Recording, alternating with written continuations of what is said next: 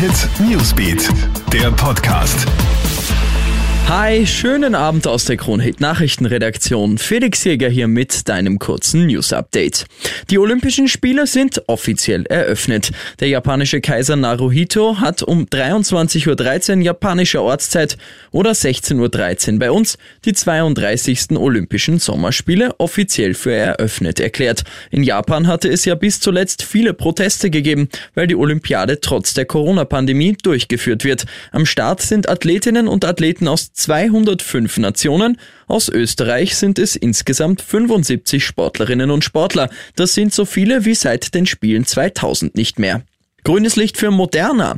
Die Europäische Arzneimittelbehörde EMA hat heute grünes Licht für den Einsatz des Impfstoffs von Moderna bei Kindern und Jugendlichen ab 12 Jahren gegeben. Die finale Entscheidung muss jetzt noch von der EU-Kommission gefällt werden. Das gilt aber als Formsache. Nach BioNTech Pfizer ist der Stoff von Moderna damit der zweite, der für Kinder von 12 bis 17 Jahren in der EU freigegeben ist.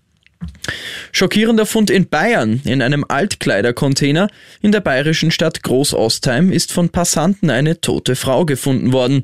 Die Frau ist wohl bei dem Versuch, Kleidung aus dem Container zu holen, in der Einwurföffnung des Containers stecken geblieben. Die zur Hilfe gerufene Feuerwehr befreit die Frau.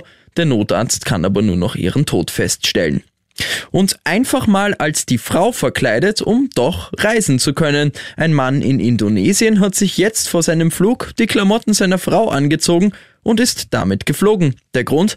Er war selber kurz vorher positiv auf Corona getestet worden und hätte nicht fliegen dürfen. Da hat er kurzerhand den negativen PCR-Test seiner Frau genommen und sich wie sie angezogen. Als er sich dann vor der Landung aber wieder umziehen will, fliegt der Schwindel auf. Ich wünsche dir noch einen schönen Abend. Hit Newsbeat, der Podcast.